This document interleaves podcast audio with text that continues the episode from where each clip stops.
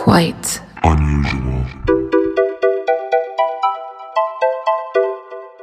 Hi, and welcome to the Quite Unusual podcast. I'm Nicole, And I'm Noelle. and we are your hosts. Sure are. Sitting in the haunted attic, drinking some champs, and talking about some spooky stuff because it's spooky season. so spooky. So I hope you are all watching scary movies, carving pumpkins, summoning demons. You have to. You know, typical fall shit. Yeah. It's just that's what you do. Can I ask you a question? Of course. Are squirrels eating your pumpkins or is it just me?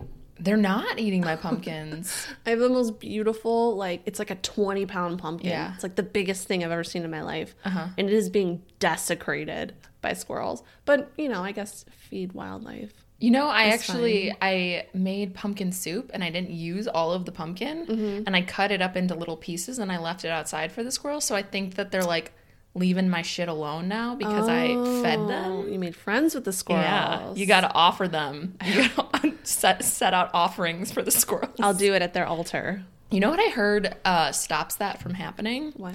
If you spray paint your pumpkin, either with clear or I guess you can get like an orange pumpkin colored spray paint. I've never tried it. It kind of seems like eh to me. It seems kind of gross. Yeah. And also sort of mean because it's like, I guess if they're hungry, they can totally eat my pumpkins and it's right. fine. Yeah. I Yeah. mean, sweet baby squirrels. Oh, I feel like Snow White. Anyways, this was a big week for us. the biggest. This is a huge week. It was a week. Do you want to share with the class about what happened this week, Noelle?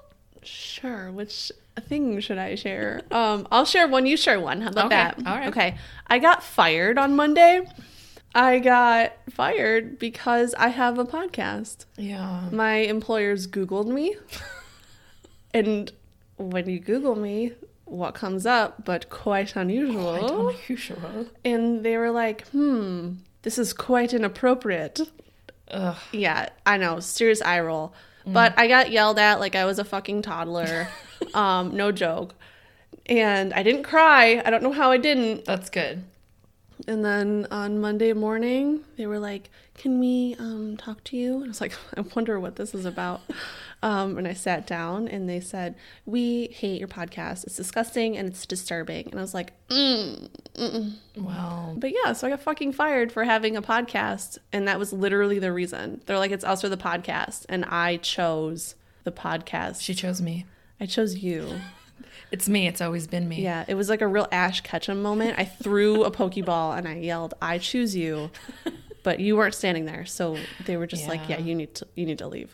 Please stop throwing things in the office." So that's my news. Do you have any cool Um, news? well, they're actually on the opposite end. Our podcast was actually featured in our local newspaper, so cute. which was pretty awesome. There's a giant picture of the two of us. yeah, It's a really good picture, though. Thank it's God. it's a very good one. Well, she asked for pictures, and I wasn't Yeah. gonna send like the selfies we take up here because they're very bad. So And yeah, so we we're like hometown famous, kind of almost. a little bit, Like like tiny for the for Mm-hmm. the seven people that get the newspaper in our town, yes. we're famous. If you read the Des Plaines Journal, um, and you are likely an older man named Cliff, you know who we are now. we're famous too. We're a paranormals, is what you think. We're a paranormal women. yes. And so thanks for thanks for reading our article, Cliff. Thanks, Cliff. This uh, episode is dedicated to Cliff. It's, it goes out to you, babe. Well, anyways, we are going to continue with our spooky month, and today we'll be talking about a little old haunted cemetery that's actually really, really close to home, Mm, Hometown. hometown. And I'm surprised neither of us have actually been there. I know. I have friends who have been there, but they neglected to invite me when they went. And if you're listening, you know who you are. You know who you are. this cemetery is considered one of the most haunted cemeteries in the United States.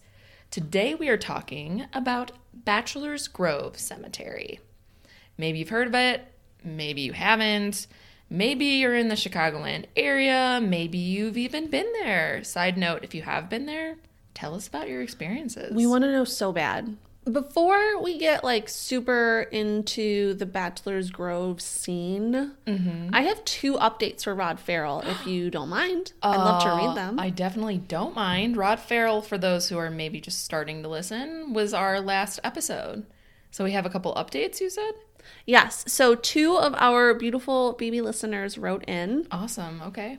um, and I would like to read them now. Please do. So one of our dear friends who also has a podcast called Killin' Missin' Hidden.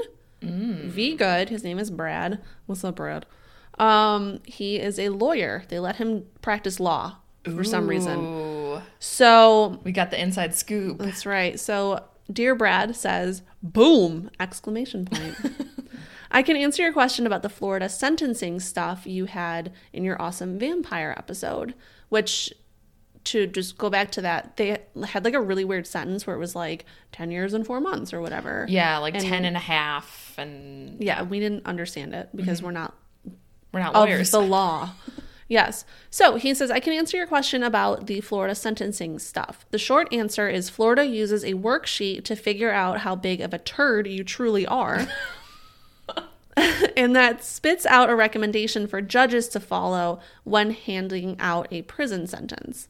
Since math is involved, you'll get weird results like 10 years and four months or whatever. But I say this hmm. as someone who does not practice law in Florida, so I may not have a perfect grasp of the system.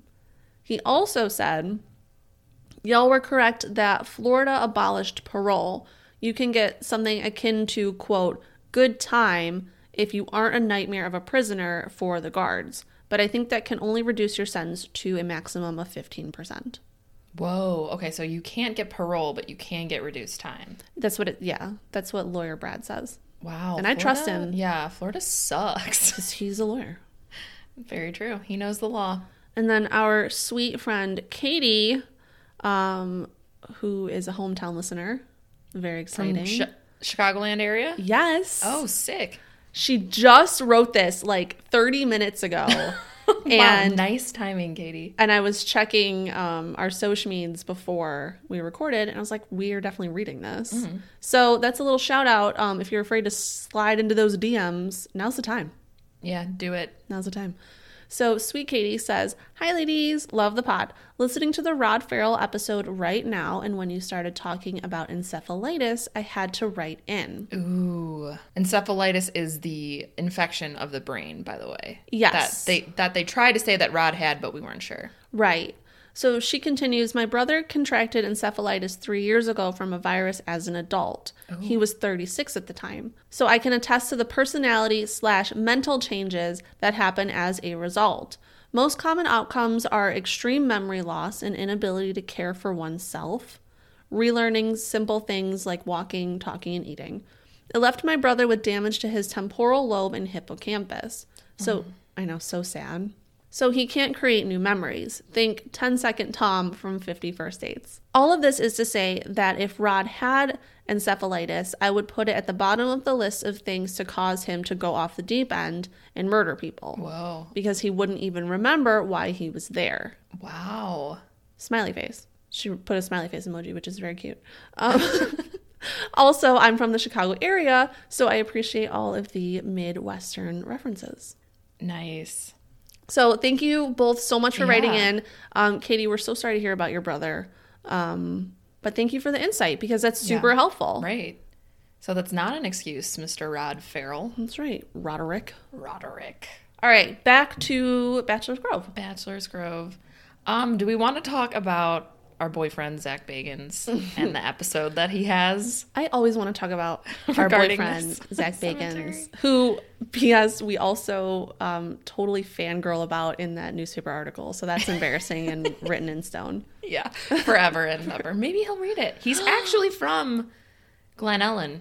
Yes. He's from the area. We used to play his high school. Our high school used to play his high school, I'm Yeah. pretty sure. yeah. So we're basically married. It's true. The three of us are married, actually.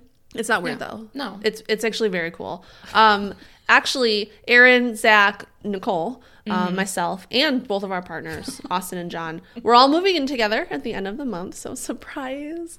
Um, game night's gonna be super cool. Yeah. and Taco Tuesday is gonna be off of the fucking chain. I wonder if he'll allow us to just like walk around his haunted museum all the time. I think um, the one house rule though is that we always have to wear black. Oh, okay, yeah, I can do that. I can definitely make that happen. You're wearing all black right now. I so- know. I'm already bag bagensing it. She's bacon's out, you guys. Yeah, so I mean, I guess if you guys want to check it out, it's like old school Ghost Adventures though. Oh, with Nick. Nick, who's no mm-hmm. longer on the show. No. no one knows what happened to him. We all know what happened to him. Remember, remember he like flipped out and he's like, This is all fucking fake. My name is Nick from Ghost Oh, Adventures. yeah, yeah. And everyone's like, I'm sorry, who are you? We only know Aaron and Zak. Ooh, sorry, too soon. Uh, not too soon. Not too soon. Get out of here, Nick. We just want Aaron and Zak. Right. I mean, they're the true stars of the show, anyways. So, anywho, he goes to the cemetery and he investigates. So, if you guys want to check that out, go for it. It's very good. It's like classic Ghost Adventures. Yeah, it's super, super cla- like vintage. Oh yeah. So, anyways, Right, back to the show. Right back to the show. this little cemetery has more than 100 documented reports of paranormal activity, ranging from apparitions to little balls of light to phantom houses, which we'll get into more later. So, let's get into the spooks and scares of this famously haunted cemetery. Let's get spooky and scary. Yeah. All right, so I'm going to go over a little background about the location and some history about the area. Perfect. Bachelor's Grove Cemetery is located in Midlothian, Illinois, in Bremen Township, also in Cook County, Illinois. For those of you not familiar with Northern Illinois, it's located just south of Chicago. I know we've stated before that Southern Illinois and Northern Illinois are like two separate states. Mm-hmm. This is in Northern Illinois, and it's just a tad south of Chicago, so southwest suburbs. Yeah, but don't think like south side of Chicago. It's like in the suburbs. Yeah, it's definitely suburban area. Yes. Yes. We've mentioned it before, but the reason why we point out that it's in Cook County is because Cook County is gigantic. We live in Cook County, Chicago is a part of Cook County, and it could honestly be its own state. It's that big. I actually just looked up the population of Cook County. Really? Yes. Um, and it is fucking massive. It's over five million people in this Holy one shit. county. So then obviously I went off on like a math tangent. so to put it another way, Cook County, which is one county In Illinois. that we live in, that Chicago's also located in, has the population roughly the same size as Wyoming, Vermont, Alaska, North Dakota, South Dakota, Delaware, and Rhode Island combined. Combined? Combined. I thought you were going to say like each of those states. No, combined. Holy shit. Okay. well, Yeah. So that's all the people that live in all of those states live in. One county in Illinois. Yeah. I wonder why COVID's so high here. I know, right? it's weird. So, Bachelor's Grove is one of the oldest cemeteries in Cook County, sprawling across one acre of land. And it originally started with 82 plots, but it's said that there were between 135 to 200 burials in the cemetery between 1838 and 1989. The cemetery is nestled near the edge of Rubio Forest Preserve and is very isolated and cut off from the nearby Midlothian Turnpike. Some people claim it is the most haunted spot in Chicago. So, not only the most haunted cemetery, but the most haunted spot. That is honestly quite the bragging rights. Chicago is super fucking haunted. Yeah. And apparently, this is one of the top spots. Before there was a cemetery, though, a settlement was constructed as early as the 1820s by immigrants who were mostly of English, Irish, and Scottish descent, coming from New York, Vermont, and Connecticut. Then, in the 1840s, immigrants of German descent started to pour into the area, and the Germans sort of took over the area for the next 50 years or so. A lot of people settled in the area near timberlands and supplied material for the Illinois Canal.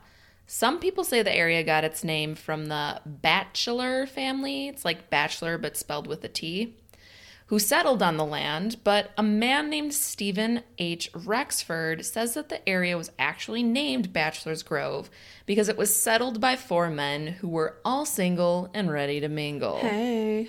Stephen and the three other bachelors settled in the area around the 1830s, where they decided to grow a rose bush and would eventually give their roses to women they wanted to court. They were the very first bachelors, which later turned into the popular TV show.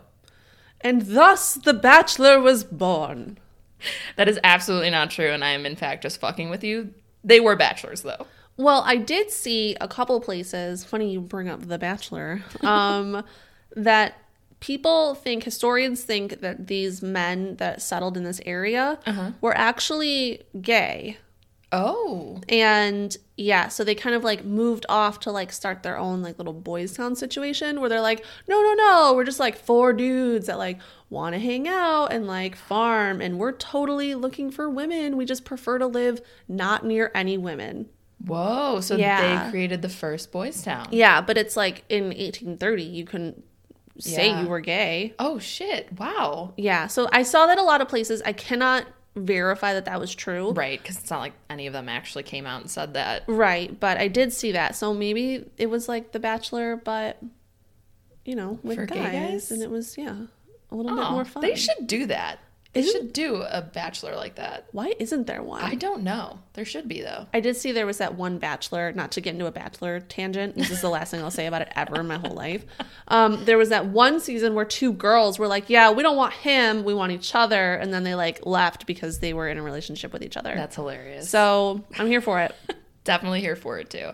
Also, fun fact about Stephen, one of our eligible bachelors, he established the first post office in the area in 1843. And he was involved in the organizing and naming of the townships and governments of Cook County in 1850. That's very cool. Yeah. I, I also saw that he did the first um, like sexy mailman's calendar to like raise money for the post office. He totally did. yeah, it was very cool. So, I mean, shout out to him and Cook County because that's where we live and he named it. So, Yay. pretty cool. The cemetery is now abandoned and inactive, although I'm not sure how a cemetery can be inactive. I mean, there are still bodies there, but whatever. But no one is being buried. No one is being buried, but it's still a cemetery. People are still there. Yeah. So, whatever. The cemetery has been called many different names throughout the years. It was called Everden Cemetery, Everdeen Cemetery, Smith Cemetery, Schmitz Cemetery, and also Bachelor's Grove after the Bachelor family, or Bachelor, however you want to pronounce it. It's spelled so many ways. It just seems like people misheard what people were saying. Well, there's a reason for that because from what I found, the reason why it was named a bunch of different names is that basically whatever family owned the property from that time, Yeah. that was what it was called. But I also read that nobody really knew how to read or write. So they basically just spelled it how it sounded, and people weren't very well educated back in the day. So it just came out in like all different types of ways. Yeah, it was like 200 years ago. Right. So that checks out actually. So they just like completely butchered how anything was spelled. Uh, that needs more letters. Why don't you just throw one of those things that kind of look like the Jesus symbol in there? I, I think that's called a T. Tom, you should know that. That's exactly how it went. Probably. The first burial was that of Eliza Scott in November of 1844, although some accounts say that the earliest death date was noted for a man named William B. Nobles in 1838 from a local newspaper. Just to give you a little perspective here, the city of Chicago was established in 1833. So this is like old, as old school as you can get when it comes to a cemetery in the area like at all. Yeah, like the oldest. The oldest. yes. The last burial in the cemetery was thought to be that of Laura M. McGee in 1965, but there was also a burial of ashes in 1989 of a man named Robert E. Shields, who was just kind of like added to his family plot there. Oh, okay. So no no bodies are being buried there and no, No. bodies have been buried there. Right. It's just some ashes. Yeah, it's been abandoned and inactive for a while. Mm-hmm. Many of the German immigrants and their families from the early settlements are buried in this cemetery, as well as even some Civil War veterans. True. The first legal record of the cemetery was when Edward M. Everton sold the area to Frederick Schmidt in 1864. He sold him one acre to be set aside for the dead. Ooh, that gave me goosebumps. Set it aside for the dead. The Schmidt house actually once stood on the land. While I believe it's gone now, apparently you can still find pieces of pottery and bricks, and I guess the old foundation is still there. And you can find some broken glass in the area from where it once stood, so that's kind of creepy. We will talk about this house a little bit later. Ooh. Also, I just love the aesthetic of broken glass. Right. I mean, if Rod Farrell has taught us anything, It's that broken glass is fucking chic. it's a fundamental decor item. Fundamental. Thinking about putting in like a glass corner, like in my house. Broken glass corner. Yeah. I don't know though. do it. I also read that if you look hard enough in the surrounding woods in the forest preserve, you can find all kind of artifacts left behind from settlements from back in the day. I guess there's just pottery, silverware, bricks from the houses just like laying all around. Okay. But I'm not sure how true that still is since neither of us have been there, have gone looking in the forest. I don't know if everything's taken or if it's like you could find one thing, you know, randomly. Yeah.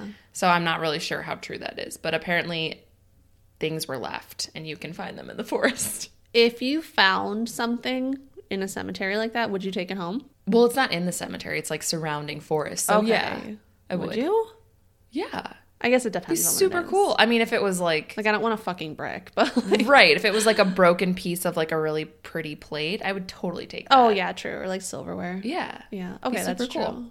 A plat map from the 1870s was donated to the Tinley Park Historical Society by a man named Clarence Fulton, who was a former cemetery trustee and whose family were actually earlier early settlers and were buried in the cemetery. Side note, I don't know what a cemetery trustee is, but I kind of want to be one. How do I be one?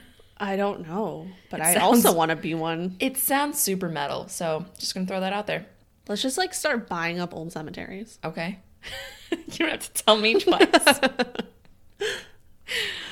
but, anyways, this map drew out the actual boundaries of the cemetery, but it didn't actually say where the physical location was. So, I guess I it just kind of traced it out, but it didn't really show where on the map the cemetery officially lied. Sounds like a very useful map. Right. I mean, I- obviously you could see where the graves were, but if Yeah. for one some reason one grave wasn't didn't have a gravestone, it could potentially be in the forest.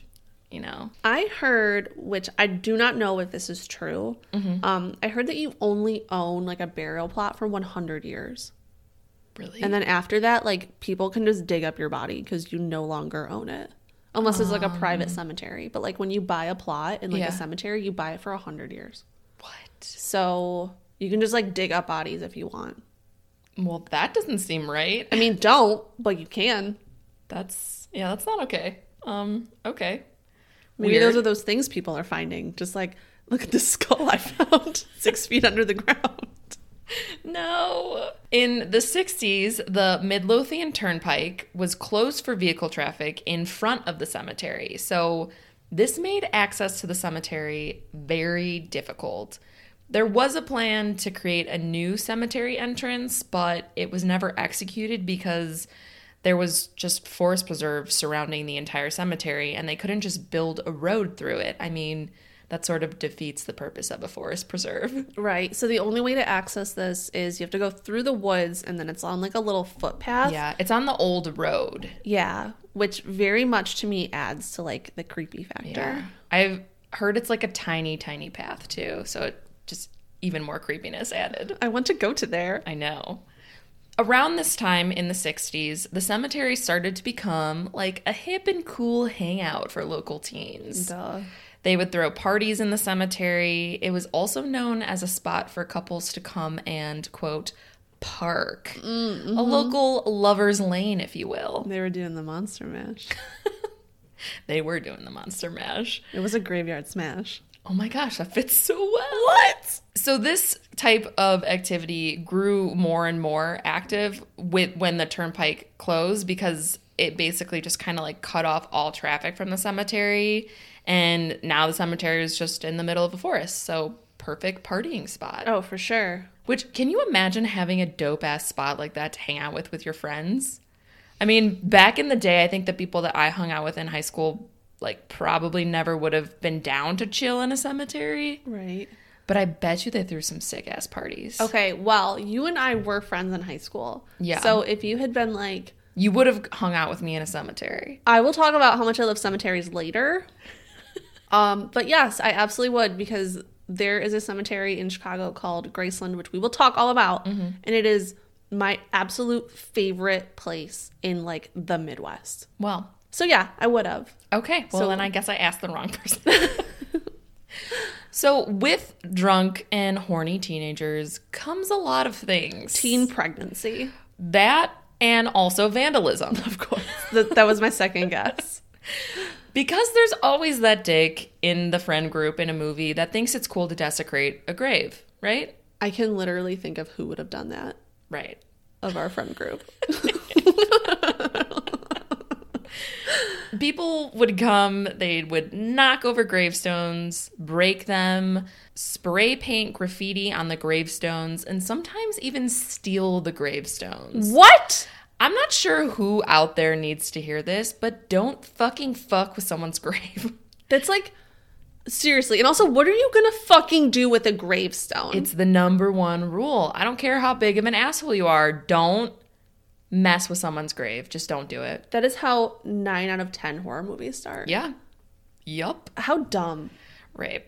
Fewer than 20 headstones actually remain in the actual cemetery Oh, today wow. because of that, which to me is just really sad. Some have been stolen, but I also read that some have actually been reclaimed by family members of those who have passed. Interesting. So I guess not all bad. So it's just like someone's coffee table or something. right. it's normal. I picture it as like maybe like a decorative stone in their garden or something. yeah. You know, it should be know. a decorative stone in the graveyard. It should. Just, I'm not here to judge you if you have a house full of gravestones, but one, that's heavy and hard to dust around. Very and true. two, maybe you're not dusting enough if your house is full of gravestones. I guess that's my main concern here. Some gravestones have actually even turned up in other cemeteries. They've found some in Maywood, and some were actually found in the nearby swamp or the pond. So people were throwing gravestones in this pond. That seems like a natural choice, though. I'm just going to say, I do not condone in any sort of way ripping out or even touching someone's gravestone.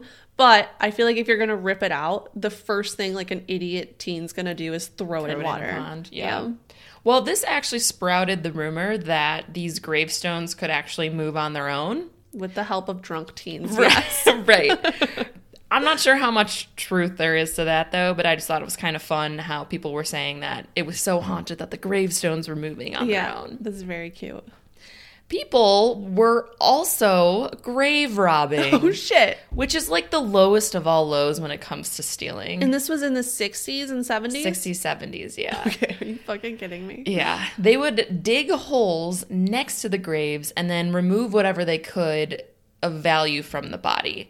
And in the 60s and 70s, these vandals were even known to just open graves and remove entire caskets. Jesus Christ. Yeah, caretakers would come in the morning to find bones just strewn across the ground. My bones! like someone's skull, like you said, just laying. Oh my god. Laying out in the open. I was making a very like distasteful joke earlier. Yeah, but Can- it actually happened. Wow, public service announcement. Do not touch bones that don't belong to you. Seriously, guys. You can touch your own bones, no one else's. Mm. It's just, it's so disrespectful. And actually, even today, people still come and vandalize the cemetery. its location makes it an easy target. That's it's in the middle sad. of nowhere. Who the fuck is doing that? That's ridiculous. I know. There's also been evidence of satanic rituals taking place in the cemetery. Police officers who often patrol the area at night have found things that they claim are evidence of black magic. Oh yeah. This was during the 60s and 70s or now too. I think it's now too. I think it's been happening since the 60s Okay, and so 70s. since the satanic panic. Right. Police have found remains of chickens, chicken heads, and other small animals that have been cut up and mutilated oh. in a ritualistic like fashion. They found symbols and inscriptions carved and even painted on trees. But, like you said, remember that was during Satanic Panic, so basically anyone wearing a Metallica shirt during that time was also considered a Satanist. So who really mm. knows if that part is true, but the chicken heads and all that kind of adds to the creepiness of the whole story. Yeah, that's like some Santeria shit. Yeah. Brujeria. In the Ghost Adventures episode, though, Zak talks to a man who says he saw something when he was a kid. he said that him and his friends, so he still lives in the area and he grew up in the area. That's how it works here. yeah, pretty much. You don't leave. no one ever gets out. No one gets out. So him and his friends were just going through the woods at night, and he says that he saw a bunch of people in a circle wearing robes around a fire and that they were chanting something. And he says that it scared him and his friends so bad that they just ran away. Um, yeah, I actually found what they were chanting. what was that? We feel like chicken tonight. Chicken tonight. chicken tonight. We feel like chicken tonight. It's really crazy. And then it was like a, a bucket of KFC was levitating in the middle. Whoa. That's what it- you didn't see that part? No, I, I the must, Ghost Adventure I show? must have missed that part. Oh, crazy. The cemetery was not only used by black magic practitioners, but also by gangsters as well. During the Prohibition and uh, good old Al Capone's time, gangsters would dump their murder victims in the nearby pond, and it's said that the spirits of those victims still haunt the area as well. Which we will talk about later.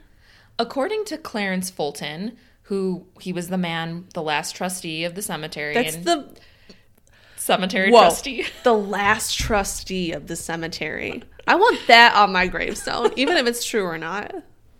Well, so his family donated the plat map as well. He mm-hmm. says that actually back in the day, Bachelor's Grove used to be like a little cool park where you could go, you could fish, you could swim.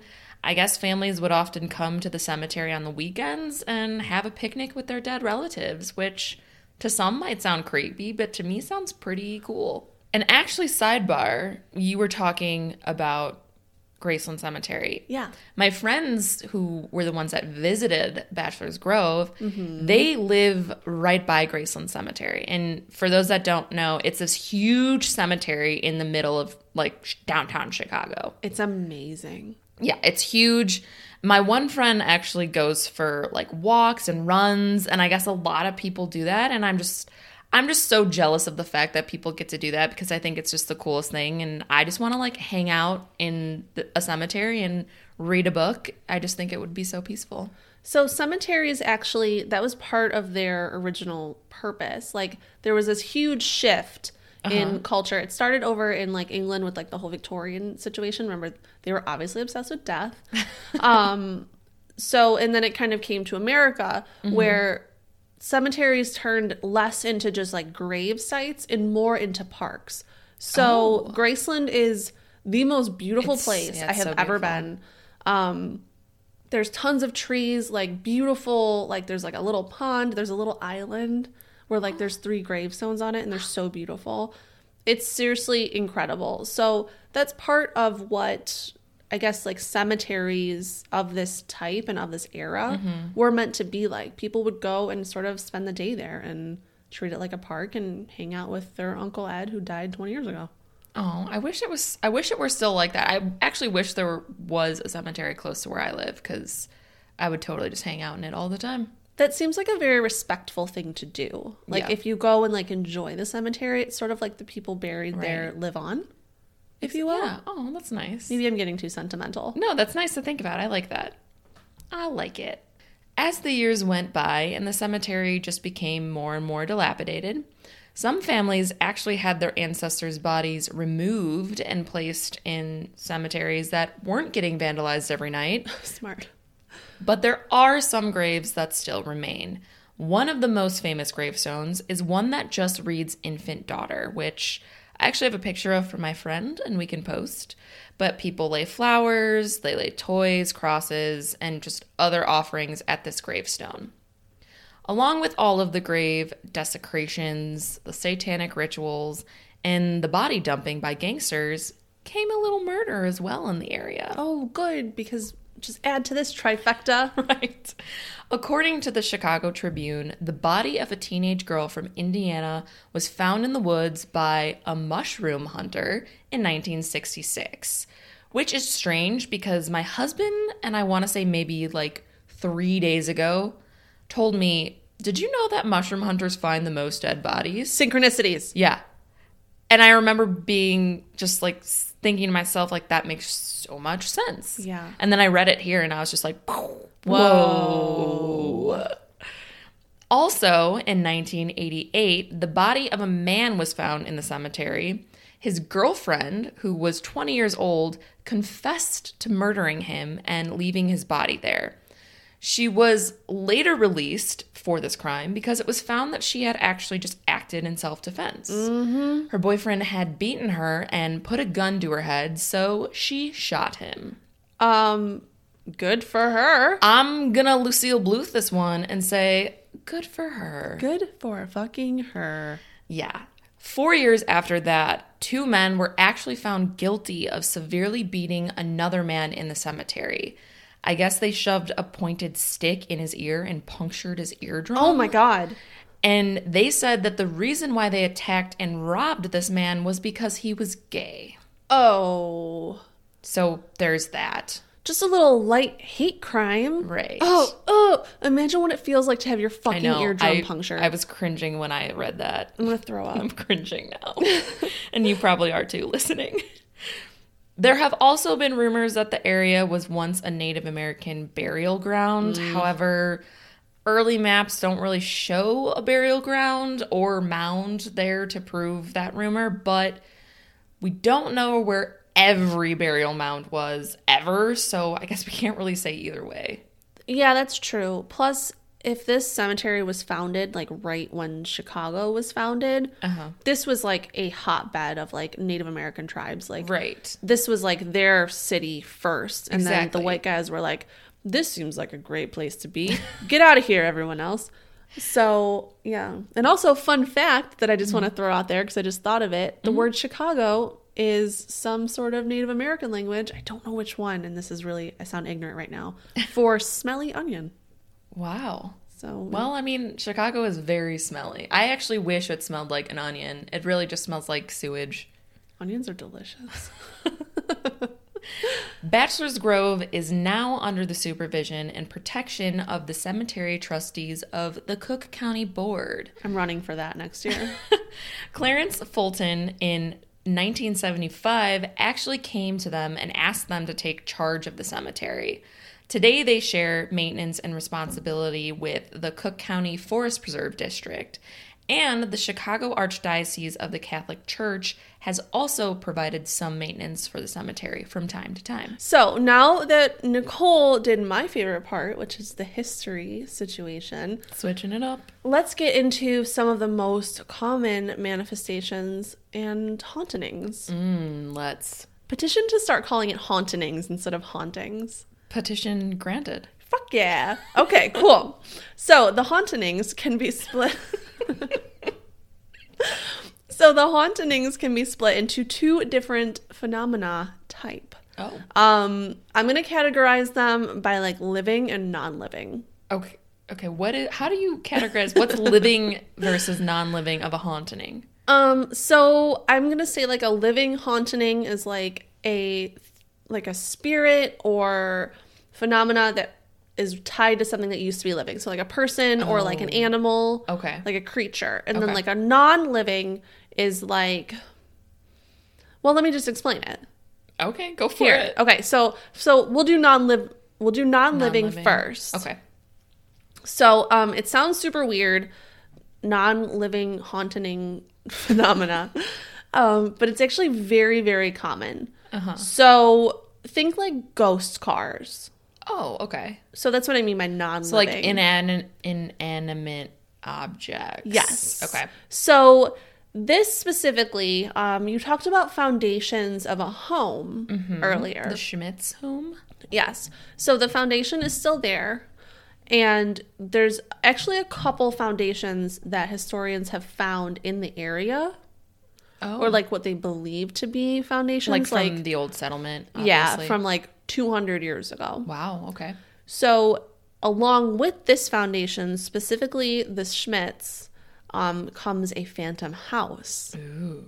So, there is a house that shows up and it looks quite solid. It looks like a real house. Some people claim to have actually gone inside of this house. And then when they return at another date, the house isn't there.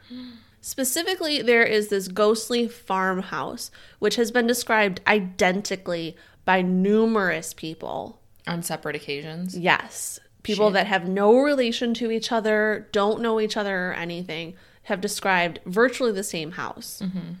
The house is said to shimmer. Sometimes it floats, sometimes it vanishes. Hmm.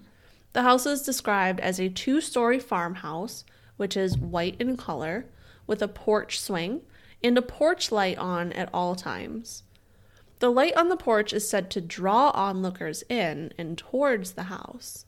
Hmm. So you're kind of walking in like the woods and you see this house and there's a light and like a moth to a flame, you have this draw to go to it.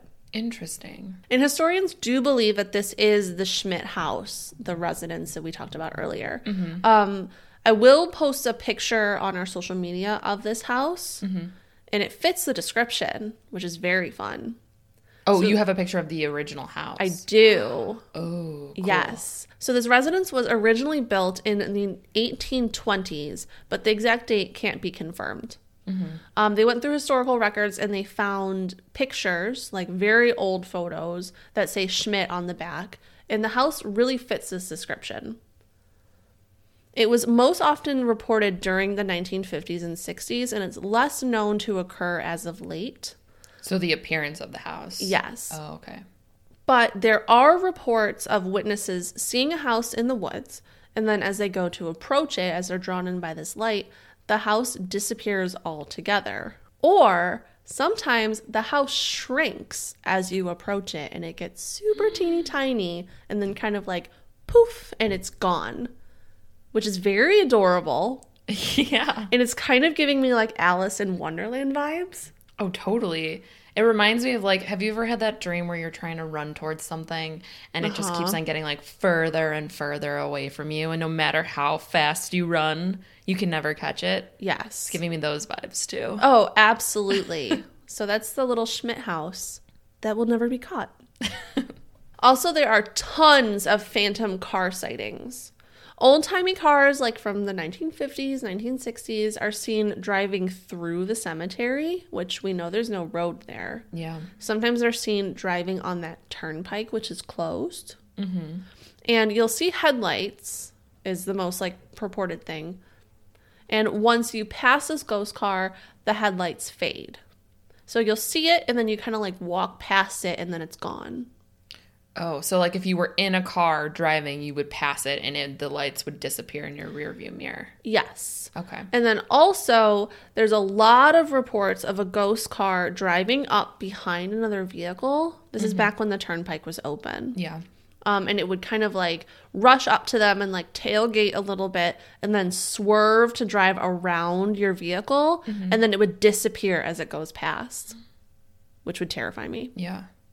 One story I saw said that a ghost car drove straight out of the cemetery at another, like a, a real vehicle Yeah. on the Midlothian Turnpike.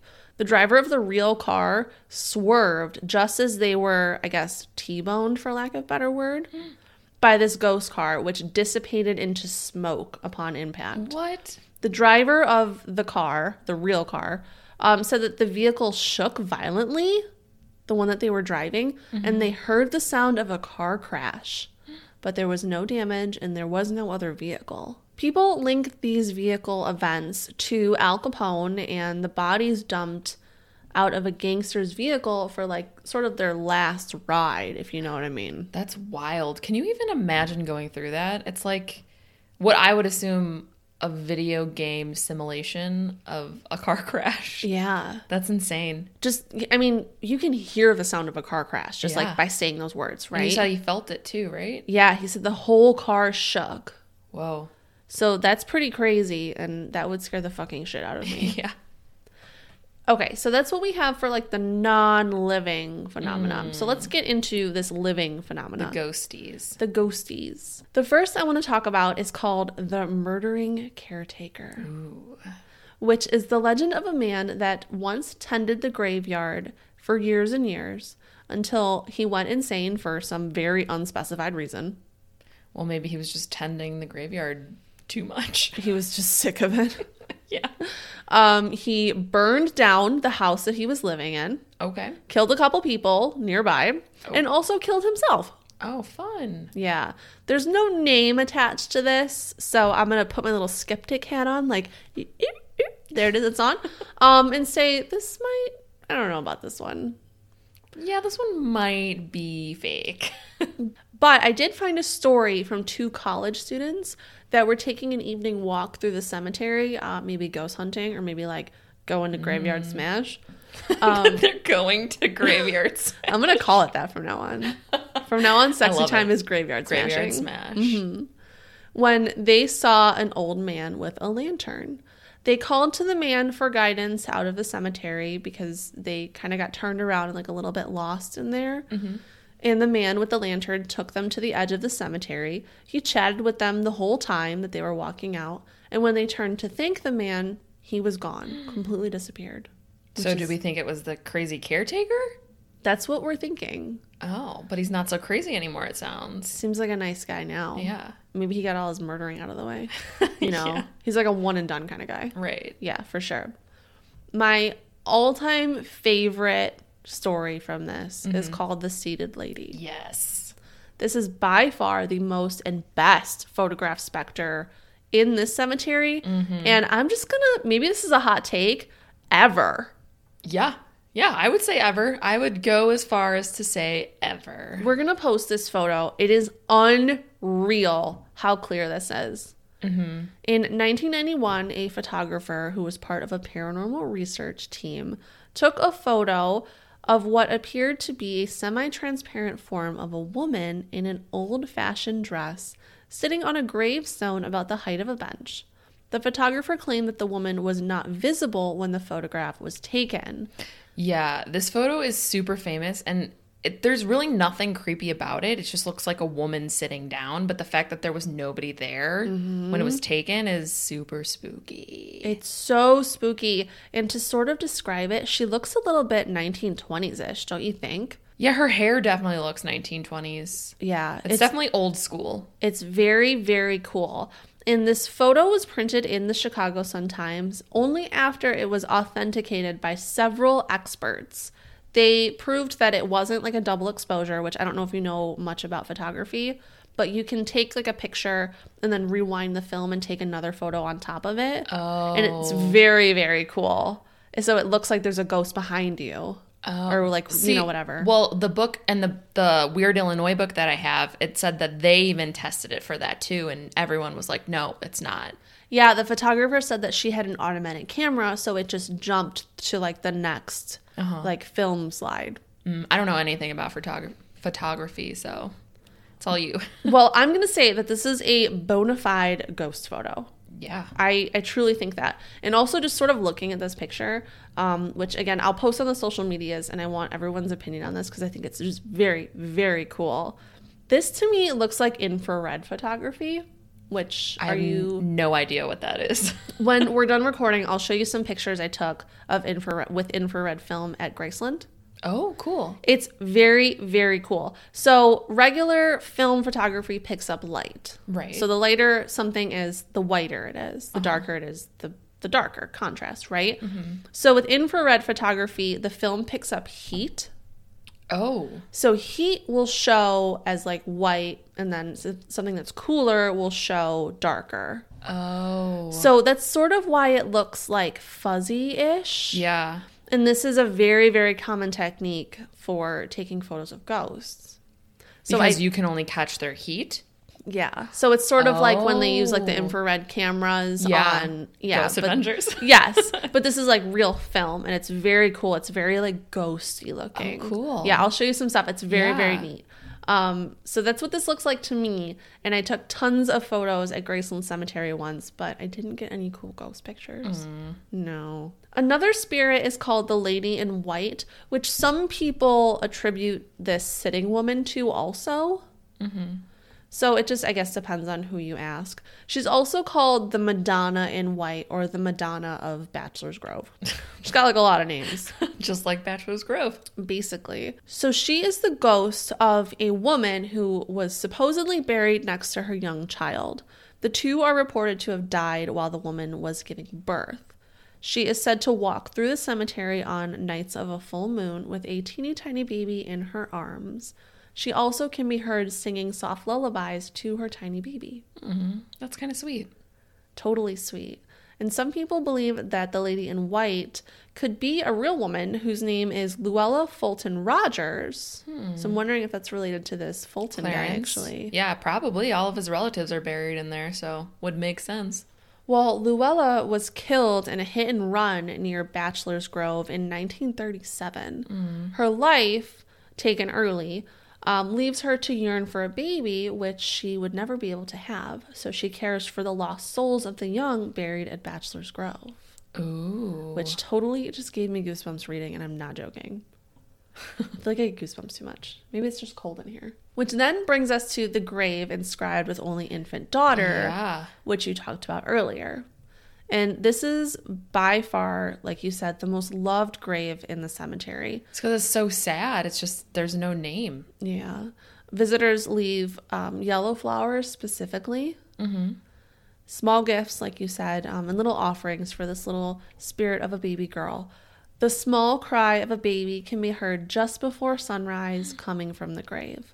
And it seems very, very sad to just have a gravesite that says infant, baby. Yeah. But at the daughter. time, this was extremely common. Like, if you go to any old cemetery, it's full of like infant, sometimes it's just infant, sometimes infant boy, infant mm-hmm. girl, infant daughter, whatever. Yeah. And this is because there was a common practice of not naming a baby until they reached, like, I guess you could call it surviving age. Because back in the day, they just So many babies died. Yeah. Like, infant mortality was through the roof. So, Right. a grave that says infant baby is very, very sad, but likely the baby just died within the first couple weeks. I mean, it is sad, yeah. but they Or- didn't or name it. Childbirth. I mean, it's sad, but it's probably easier on the family that they didn't give it a name because it makes it less personal, you know? right, exactly. And I mean, at that time, what do you do with a baby?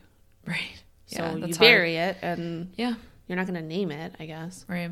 One theory, although I'm not sure I subscribe to that, I just want to put that out there. Okay. is that this baby is in fact named Marcy May Fulton, who died in 1914 as an infant and is buried under that tombstone. But if she had a name, why would they just put infant daughter? So I, I also don't subscribe to this. Yeah, me either. But the theory exists because some people believe that the woman in white, or this Madonna, Yeah. Um, is the ghost of Catherine Vogt Fulton, who lost a baby and now wanders in search of her little loved one. I think that that's sort of like grasping at straws and like trying to connect too many dots. Yeah. So I don't agree with that. And like you said, why would why wouldn't the grave say Marcy on it then? Right. If she had a name, doesn't make sense. Right. So now I want to talk about little ghost doggies. They have been seen in this area since around the 80s, and they're usually reported as black Dobermans or just large black dogs of some kind.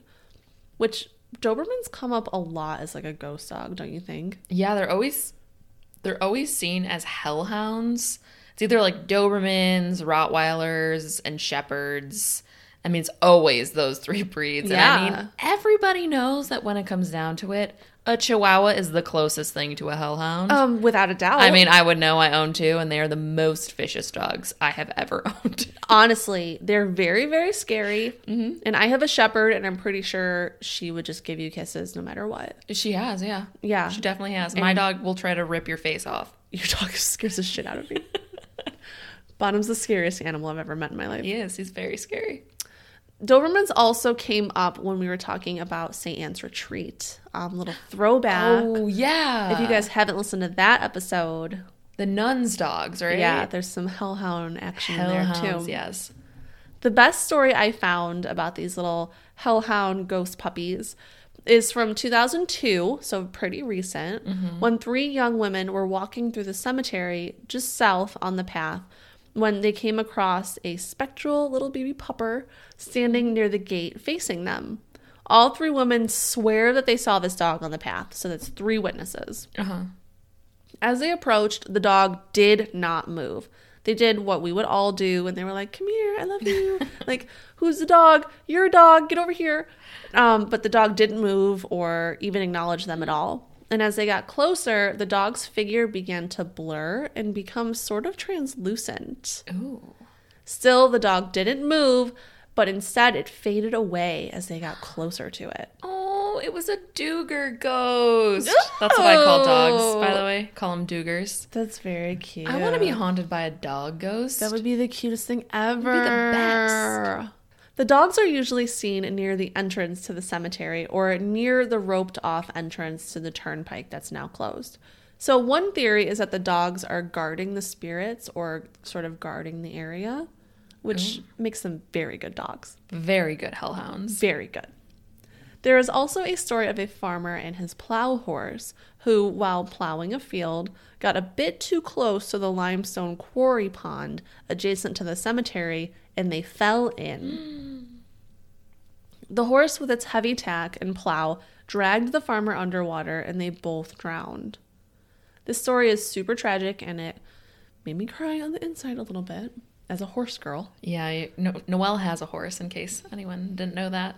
Yes, I am a horse girl. She owns one. But this story has one massive plot hole in it. Mm-hmm. The limestone quarry wasn't dug until 1909, and it wasn't filled with water until the 1920s. And this man is supposedly to have passed away in the late 1800s. Oh, yeah. Yeah. Sorry. Try So, again. This haunting sounds a little bit made up to me. There's also the story of a fierce two headed beast that emerges from the limestone quarry, which, like we said, is now full of water. Yeah.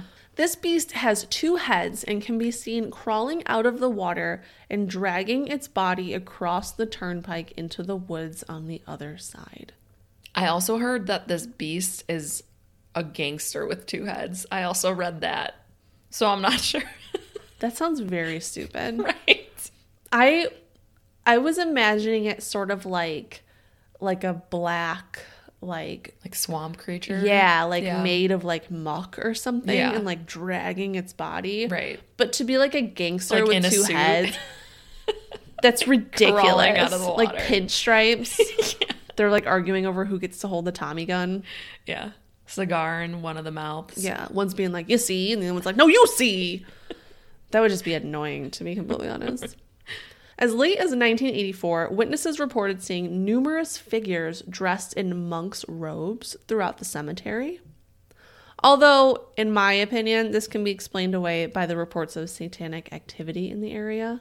Mm, yeah, Like- I heard there I heard there was no record of any monastery being anywhere near the area. No, and so, I I absolutely tried to look it up because I saw it in a couple places that people saw dark figures in robes. Right. But remember, supposedly there are tons and tons of Satanists and witches that meet at Bachelor's Grove to harness the spiritual energy and perform rituals.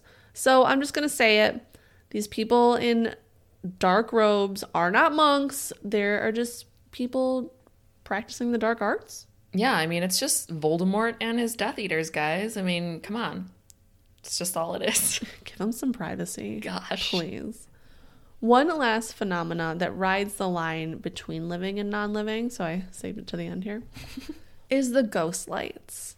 Countless visitors and investigators have photographed or filmed these lights, which are seen in the daytime as well as the nighttime. The lights appear as blue, white, red, green, and yellow orbs ranging in size. Many of the other apparitions found at Bachelor's Grove are often accompanied by these ghost lights. The ghost lights are not considered true orbs because they often have a comet like tail trailing behind them. The lights hover, shoot into the air, taunt visitors, and also just appear out of nowhere. I watched like an hour of Ghostlight footage. From Bachelor's Grove. I did, and it's incredible how many videos and photos are taken during the daytime. It's honestly the coolest thing I've ever seen in my life. I've never seen an orb during the day. Yeah. Well, in the Ghost Adventures episode, they caught the they caught one of those lights. Yeah. They said it just kind of looked like somebody walking holding a flashlight, but then when they walked closer, they couldn't hear anyone, you know, cracking sticks and leaves in the woods, so and the cops were like patrolling the perimeter. Yeah. So nobody could have gotten in. So Yeah. it just kind of looked like a bouncing flashlight, they said. Yeah. Very cool. Ghosts love pogo sticks. So I'm just going to put that out there. All right, do we want to talk about some uh, paranormal investigations? We already kind of started to. Well, let's continue. Do it. So apparently in 2006, Ken Melvoin Berg, who I guess is a famous psychic in Chicago, Never heard of him. never heard of him either, either, but he went to Bachelor's Grove and had an experience with the ghost of a young boy. Now, this was in the Chicago Tribune, so You know it's true. it's true. yeah. So the psychic and a reporter from the Chicago Tribune, they go to investigate the cemetery, and uh, Ken, the psychic, says that he heard this little boy's voice crying out to him, and that he just kept on saying that he lost a silver coin. This little boy was crying that he lost a silver coin. No, you gotta help me, Ken. I lost my silver coin. How am I gonna play Pac Man? You gotta help me. Ken, the psychic, went into a trance and was came like sort of possessed, I guess. And he waded into the nearby pond. And when he was about knee deep, he reached into the water and he pulls out a 1942 Walking Liberty half dollar coin. And it was exactly where the little boy's spirit had said that it would be. Wow. Now that little boy can finally play Pac Man. He's he can rest in peace now. That's amazing. I'm not sure how true that story is, but it was in the Chicago Tribune, so So it's true. if there's one thing we can trust, it's the media. another paranormal investigator named Ursula Biel- Bielski. Bielski. Bielski? Also, I just want to go on record again as saying that I love the name Ursula. So it reminds me of The Little Mermaid. Oh, you ruined it. Great. So Ursula Bielski is a huge Chicago paranormal researcher, and she actually founded the Chicago Hauntings, which is a company that has several haunted Chicago tours, which we are going on one of these when COVID is over. okay, deal. And then we're starting a competing business called Chicago Hauntings. I was actually looking at her website and she has dining tours, she's got bus tours, she even has haunted pub crawl tours. what? Which we're doing. We're I, doing it. I think it would be really fun just to do like a quite unusual haunted pub tour or pub tour crawl. oh my god, all of our locals come. Yeah. So maybe that could be a thing for the future. Oh, I'm so excited. But she has actually written a book called Haunted Bachelor's Grove and has conducted many investigations in the cemetery. So she's kind of like a pro when it comes to Bachelor's Grove. In the article I was reading, she brought up something that I think we've talked about before, and that is the fact that there is a big concentration of limestone in the area. Uh, the pond used to be a quarry of limestone. They filled it with water, obviously, but it's just all limestone underneath. And as we know, some people believe that limestone can sort of aid in paranormal activity because it puts off energy. We have talked about this a lot. Yeah. Yes. And Zak Bagans talked about it a little in his episode, uh, and he calls it stone tape theory. Which is the very first time I have ever Same, heard this. same. And I'm so upset because I've Googled so many times why Limestone, yeah. limestone ghosts. Yes. Combinations of those things, and Google can't tell me anything. Yeah. And it turns out Jeeves is dead, so I can't ask him anymore. But Zak Bagans can, so that's Our all Lord that and. Savior. And so, stone tape theory is the theory that materials such as limestone can absorb energy and that this energy can be released almost sort of like a movie or like a projector to show you the activity. Right. So like a residual haunting, which we Mm-hmm. all know what that is. It's where a ghost like repeats the same motion every Right. day. So like if you watched Haunting of Bly Manor, when she like crawls out of the lake. Spoilers, should I tell people this? I haven't finished it, so no, don't. Okay, so basically it's like a ghost that does the same thing over and over. It's like if a ghost walks out of your bathroom and goes to the kitchen and breaks a plate every single night, that's a residual haunting. So that's sort of what this is. It's like Yeah. a movie being played over and over and over. in the same spot, just doing it. Usually, I would say like around the same time, but I don't think that that necessarily has to happen. right. So, whether it be a ghost apparition you see, or an old antique car drive by, or a mm-hmm. phantom house show up, Right. it's it just kind of pops up, and I think it's just kind of interesting because I think there's something to that. Like, especially limestone, we see it all the time. Quartz is another material that's said to hold energies. So, for all my crystal loving babies out there, that's I mean, stone. We know stones hold energy and stuff. So why can't this be a place that residual hauntings are happening? Because there's limestone everywhere. I am extremely obsessed with this, and I will keep conspiracy corner very short right now. but basically, a thing that I truly, truly believe, which Nicole, I feel like you probably also believe this, is mm-hmm. that everything in its way is alive. Yeah. Everything's made of Yes. atoms. Everything's made of Energy. molecules, and nucleus. Energy is never destroyed. What's the saying? Energy is never energy is never created or destroyed. right. So the energy that exists in the world, universe. Yeah, you you you're an energy. Your body, you have an energy within your body. You're made of stars, honey. That's why you're so special. You can never be destroyed. Your No. vessel can, but your energy. Right. So everything in its own way is alive and everything has a memory. Mm-hmm. So I truly fucking subscribe to this shit. This makes total fucking sense to me, especially limestone because it's such a soft material and it's affected so easily by water. If we know water and hauntings are like Water bread too. and butter. Yeah. So It's funny that you mentioned that because when I watched the Ghost Adventures episode, it just kind of played the next episode.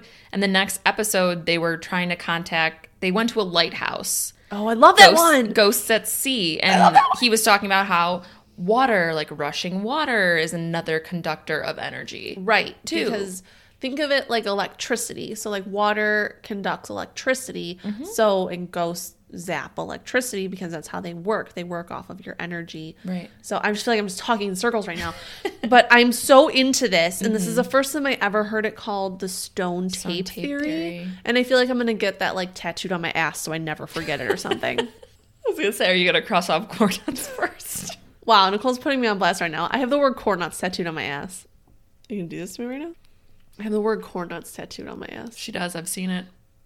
and I'm gonna cross it off and I'm gonna have tattooed over it stone tape theory. So I think you should. I'm going to. If you're a tattoo artist, Well, hit great. me up. So Ursula also says that there's a theory for why people experience activity here. And she says that some people believe that the mining operation in the area releases a gas that causes people to hallucinate, which I think is hilarious if that's what's actually happening. People are just like fucking high. they're just tripping balls at the cemetery. Like they're losing brain cells at a rate that makes them see people. Right. But then that wouldn't explain the picture evidence that we have. So I'm not subscribing to that theory. I just thought it was fun to mention. Like I said, Ursula hosts many tours, but she does do tours in the summer in the cemetery as well. She even did one on Mother's Day. It was like a Mother's Day tour. It's so nice. I saw this. yeah, it was. I just think it's fantastic, and I want to go. And I know my mom would probably want to go too. Oh my god, should we go with our mommies? Yes. Oh, mommy's ghosty day out. Once COVID ends, we should go. whenever Seriously though. happen. We absolutely should. It was so sweet. She like took everyone to like the graves and like Mm-hmm. they, like touched infant baby grave and stuff. it was very cute. It's infant daughter, isn't it? Yeah, it is. it infant I know, I know. I'm sorry. Gender is a social construct. Very true. It's 2020. Overall, many paranormal investigators have entered the area and many have come out with evidence, such as pictures of apparitions, floating lights, and some have even captured some EVPs. Several paranormal investigators who enter the cem- cemetery experience technical issues with their equipment, such as cameras, tape recorders, camcorders, just all acting strangely. And sometimes they come in with full batteries, and then once they enter, their batteries are just drained completely. Right? Like how we were just talking about. A ghost will zap energy, The from whatever source it can. Exactly. That's why when you go, sorry, I'm totally ghost splaining right now. when you go somewhere that's super haunty, you feel drained and you feel tired because the ghost is like, ooh, look at all that life force. Mind if I have a little sip? Well, another thing that happens is that cars have actually been known to stall on the road, and then once people have pushed them further away from the cemetery, they just magically start back up. Wow. Another energy drain. So I read an article by a ghost hunter named Eddie Schwartz, um, and he said that in the 70s he hung out at the cemetery a lot to do paranormal research. Uh-huh. So I was looking for like some cool ghost stories from him, and he offered this story, which Nicole has a fantastic Chicago accent that does Eddie Schwartz all the justice. So I will let you take this quote. There's a seven foot guy who frequents the area if it's a full moon. He will be out there in his robe. He's a real human being from the Lemont area. Right. So Eddie Schwartz had no ghost stories in this YouTube video that I Okay. watched. Not even one. He wasn't like, oh, yeah, there's some orbs in the area. He was like, there's this really tall man who walks around with robes on. Okay. Um, I guess this guy like would confront teenagers who go into the cemetery. It's like he would tell them to leave so they don't interrupt his quote unquote rituals. Whilst wearing his robe. Yeah. Okay. Um, so yeah, Eddie Schwartz didn't talk at all about any paranormal experiences. Just um, about the sky. only this giant man who would walk All around right. and scare teens. Okay. Well, So that's my contribution to this. to the um, paranormal research. yeah. All right. Eddie Schwartz is my kind of investigator. It's like, look at this freak over here. I can't do a Chicago accent. You can do every accent except for the accent that you're supposed to have. I don't have an accent. That's why I must make them. Well, um, do we want to read some personal stories? Yes, I think that we should. Do you want to read yours first or should I, I will. So I have a little little experience from my friend Isabella, Hey, Isabella. who uh, didn't invite me to go to the cemetery with her when she experienced this. So thanks, Isabella. No, but it was just her birthday, so happy birthday. It was just her birthday, so shout out happy birthday. So she says, the main thing that I experienced was a feeling of heaviness as soon as we started on the path to the cemetery. The cemetery itself is very small and inside a forest preserve.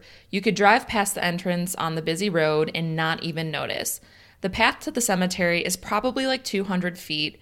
Keep in mind, we went on actual Halloween during the day. Oh, spooky season. Yeah. And I was skeptical about actually experiencing anything, just thought it would be a fun Halloween activity. About 10 seconds into walking on this path to the cemetery, it feels harder to breathe, like slightly claustrophobic, even though we were outside. It was just noticeably heavier, heavier. So the whole time I'm walking around the cemetery, I feel a little on edge because of it. When we leave on the path, I experience the same heavy feeling. Right as we exit the path, it stops. And that's when everyone in our group acknowledges out loud that they all felt the same heaviness that I felt. Whoa. No one said anything about it earlier when they went. She said they had they went to other supposedly haunted cemeteries that day too and they didn't experience anything like they did at Bachelor's Grove. Uh, my friend, my other friend Jory took some pictures while they were there, which she says that they're orbs. So I'm going to ask her to send us some of those so we can post. She also says that her and her roommates went again to Bachelor's Grove in March, but they didn't experience that same heavy feeling. So she thinks it was a part of the fact that because they went on Halloween, that the veil was just like a little bit thinner that day. Whoa, spooky scary. Yeah. So super cool. That's a great story. Thanks so much, Isabella. And we have some cool pictures from her, so Yeah, we're gonna do. share those. We will. We have baby daughter or whatever Infant it's daughter. called. Stop calling it baby daughter. A baby ghost girl. I have a story. Um, it's a first-hand account from a man named William, who is part of a paranormal Facebook group that I'm a part of, and he sent this story to me. awesome. So very cool. So he says, okay, so this is how it goes. It was the middle of August, and my cousin says, hey, let's go to Bachelor's Grove. It's an old, old cemetery just outside of Chicago. I've never been there before, but he told me about a weird story about him and his brother going there the winter before. They saw footsteps in the snow circling each headstone, but no footsteps going in or out of the place except their own. That's creepy. Anyways, I started researching the cemetery on the net. The internet. Yes, that's what he's referring to here. and come to find that it's one of the most haunted places in the world, supposedly, right? So, being always fascinated but always skeptic about paranormal stuff, I say, yeah, let's go. I got nothing else going on. we go the next day, and as soon as we arrive, something just does not feel right. But I pay no attention to it, knowing where I'm at and that my mind is going to be playing with me, right? So we start down the trail to the cemetery, and all is good and well.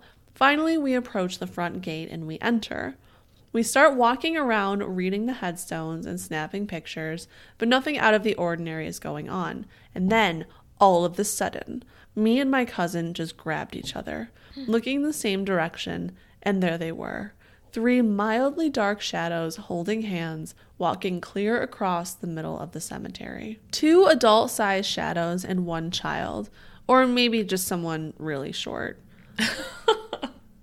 He's inclusive. I like it. I like it too. Full bodied, all of them, just walking across the place, but no movement of the legs, much really. Kind of more of like they floated across. Once they reached the opposite end, they just plain vanished. We look at each other in disbelief, but know we saw the same thing. We turn to my other cousin. Whoa, there's a third person here? When did he get in the picture? Probably just neglected to mention him in the beginning. Oh, yeah, maybe he meant cousins. Mm. So we turned to my other cousin, and he said that he didn't see anything, but he looked real sick or something. And then, boom! All types of crazy stuff starts to happen. We see more shadows all over the place, but these were clear figures. Not dark or shadowy, just clear. Kind of like when you're invisible in a video game. Like the uh, Predator from our Skinwalker Yes. series. Whoa. Like there's like The shimmery, lines. yeah. Yeah. Predator. We start snapping more shots, and all kinds of crazy orbs appear in the picture. By this point, we're all a little bit spooked, and we tailed it out of there. We've been back a couple times, but nothing else had happened. Not even a weird feeling. Nothing. I don't know what went on that day, but since then, I've been a true believer. And it has not been my last mm. encounter with the paranormal. Well, tell us more, William. William! You're holding out on us. William with the cousins. That was fantastic. That was very, very good. Thank you to both of our write ins for their experiences, Yes. Isabella and William at Very Bachelor's Grove. If you have any experiences of your own, let us know. Yes, Write email into us. Email us at quiteunusualpod at gmail.com. Or mm-hmm. as always, just slip or slide into those DMs. I also want to say that if you would like to visit the cemetery, you can. It is completely open during the day, but only during the day because I think at night it is patrolled by the police. And actually, Zak Bagans claimed that he and his crew were the first investigators to be allowed access at night. So they don't allow people unless you're like a part of a special group or something, or if you're Zak Bagans. I was going to say, unless you're Zak Bagans. he gave him the old Bagans charm. Right. And they actually recommend if you do visit to come on a weekday or in the winter because Chicago winters are fucking terrible. Trust me, we know. Oh, I love winter. But you don't want to be outside in winter. No, you don't want to. So uh, if you want to ghost hunt by yourself, go during the polar, polar vortex when it's like negative 30 outside. I'm going in February. If you want to come. I do want to come. Okay, then let's go. The date. Let's bring hot chocolate. oh my gosh, so cute.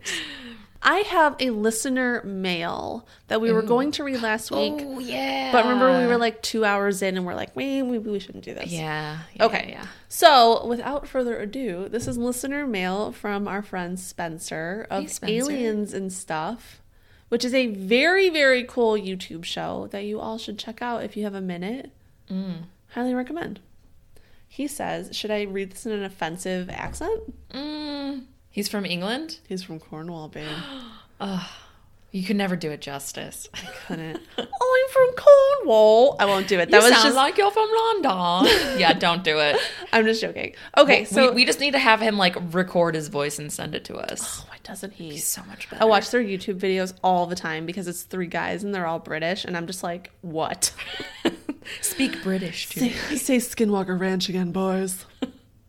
So Spencer says, I'm from Cornwall, UK, the end of the Western world, where locations are literally known as Land's End. Hmm. It's an area with a rich history where Christian missionaries would twist pagan custom Yes. to apply to biblical lore, and there is a mythical history of giants, judges cursed by the devil, and a multitude of cryptids roaming the land, which they still do. I grew up in a townhouse in Penzance, where the attic led directly into my bedroom. Ooh, creepy. As a child, I was tormented by the spirit of what appeared to be a giant bear and a malicious chicken that had teamed up despite all odds to torment me.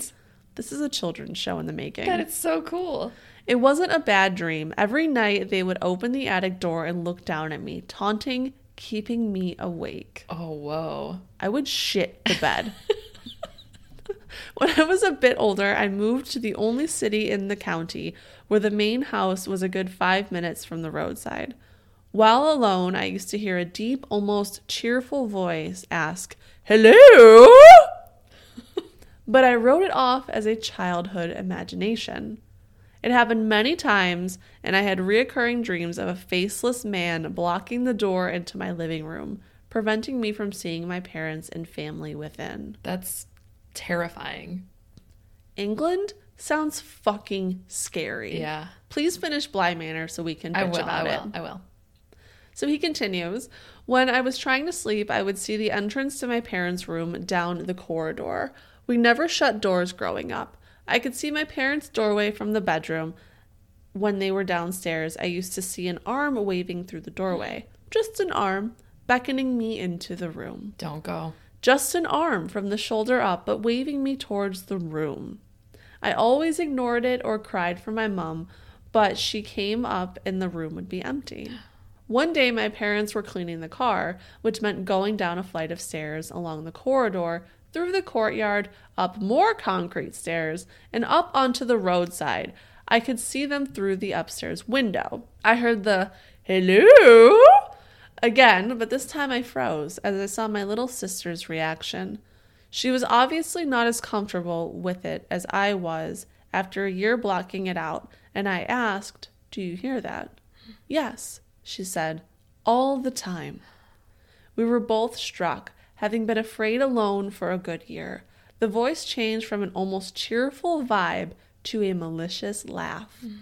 At which point, my sister and I ran the 50 plus meters back to my parents, who had no idea what we were talking about.